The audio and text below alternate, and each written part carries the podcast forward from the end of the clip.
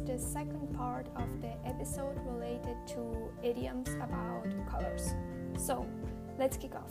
The first of all is blue-collar jobs, and these are jobs that require physical work, such as janitors, electricians, plumbers, or manual workers.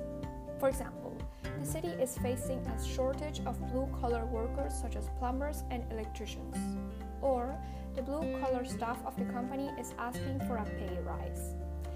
The opposite of blue-collar jobs is white-collar jobs, and these are jobs related to people who work in offices, doing work that needs mental rather than physical effort. For example, white-collar workers are usually paid more because they have a degree from university. Or most, most white-collar workers have to work with technology.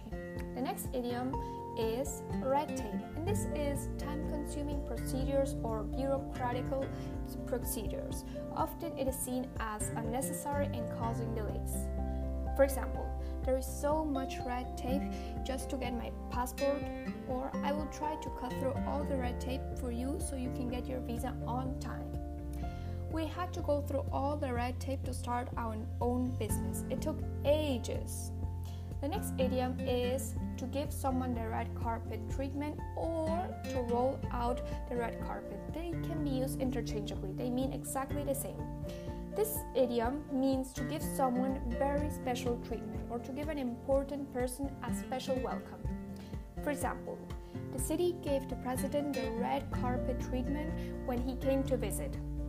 Or, since Jake is their only child, their parents roll out the red carpet whenever he goes to visit them. The last example, the queen expects to get the red carpet treatment wherever she goes. The next idiom is to catch someone red-handed, and this means to catch a person in the act of doing something illegal or wrong. For example, the thief was caught red-handed stealing the purse from the car. He used to cheat on exams until he was caught red-handed by his teacher. The next idiom is to see red, and this means to become very angry. For example, I saw red when he started to laugh at my face. His mother saw red when she saw that his son had broken her favorite vase. It broke into bits and pieces. The next idiom or expression is red flag, and this is a warning sign of danger or a problem.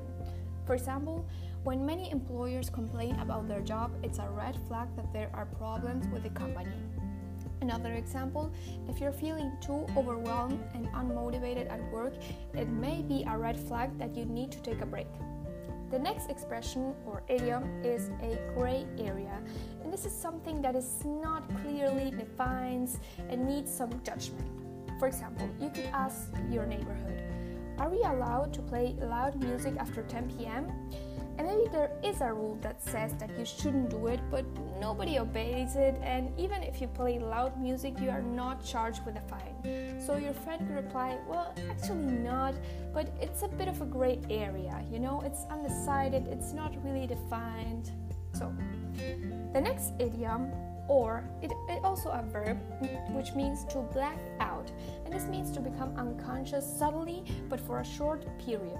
For example, the athlete blacked out yesterday at the ma- mar- marathon because he was de- dehydrated. Or, I blacked out yesterday because I had drunk a lot of alcohol. Blackout can also mean a noun that means a period of darkness because there is no electricity. For example, power lines were blown down and we had a blackout for several hours. I wanted to watch a movie, but I couldn't because there was a city-wide blackout.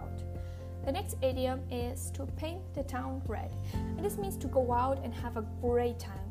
This usually involves drinking and partying.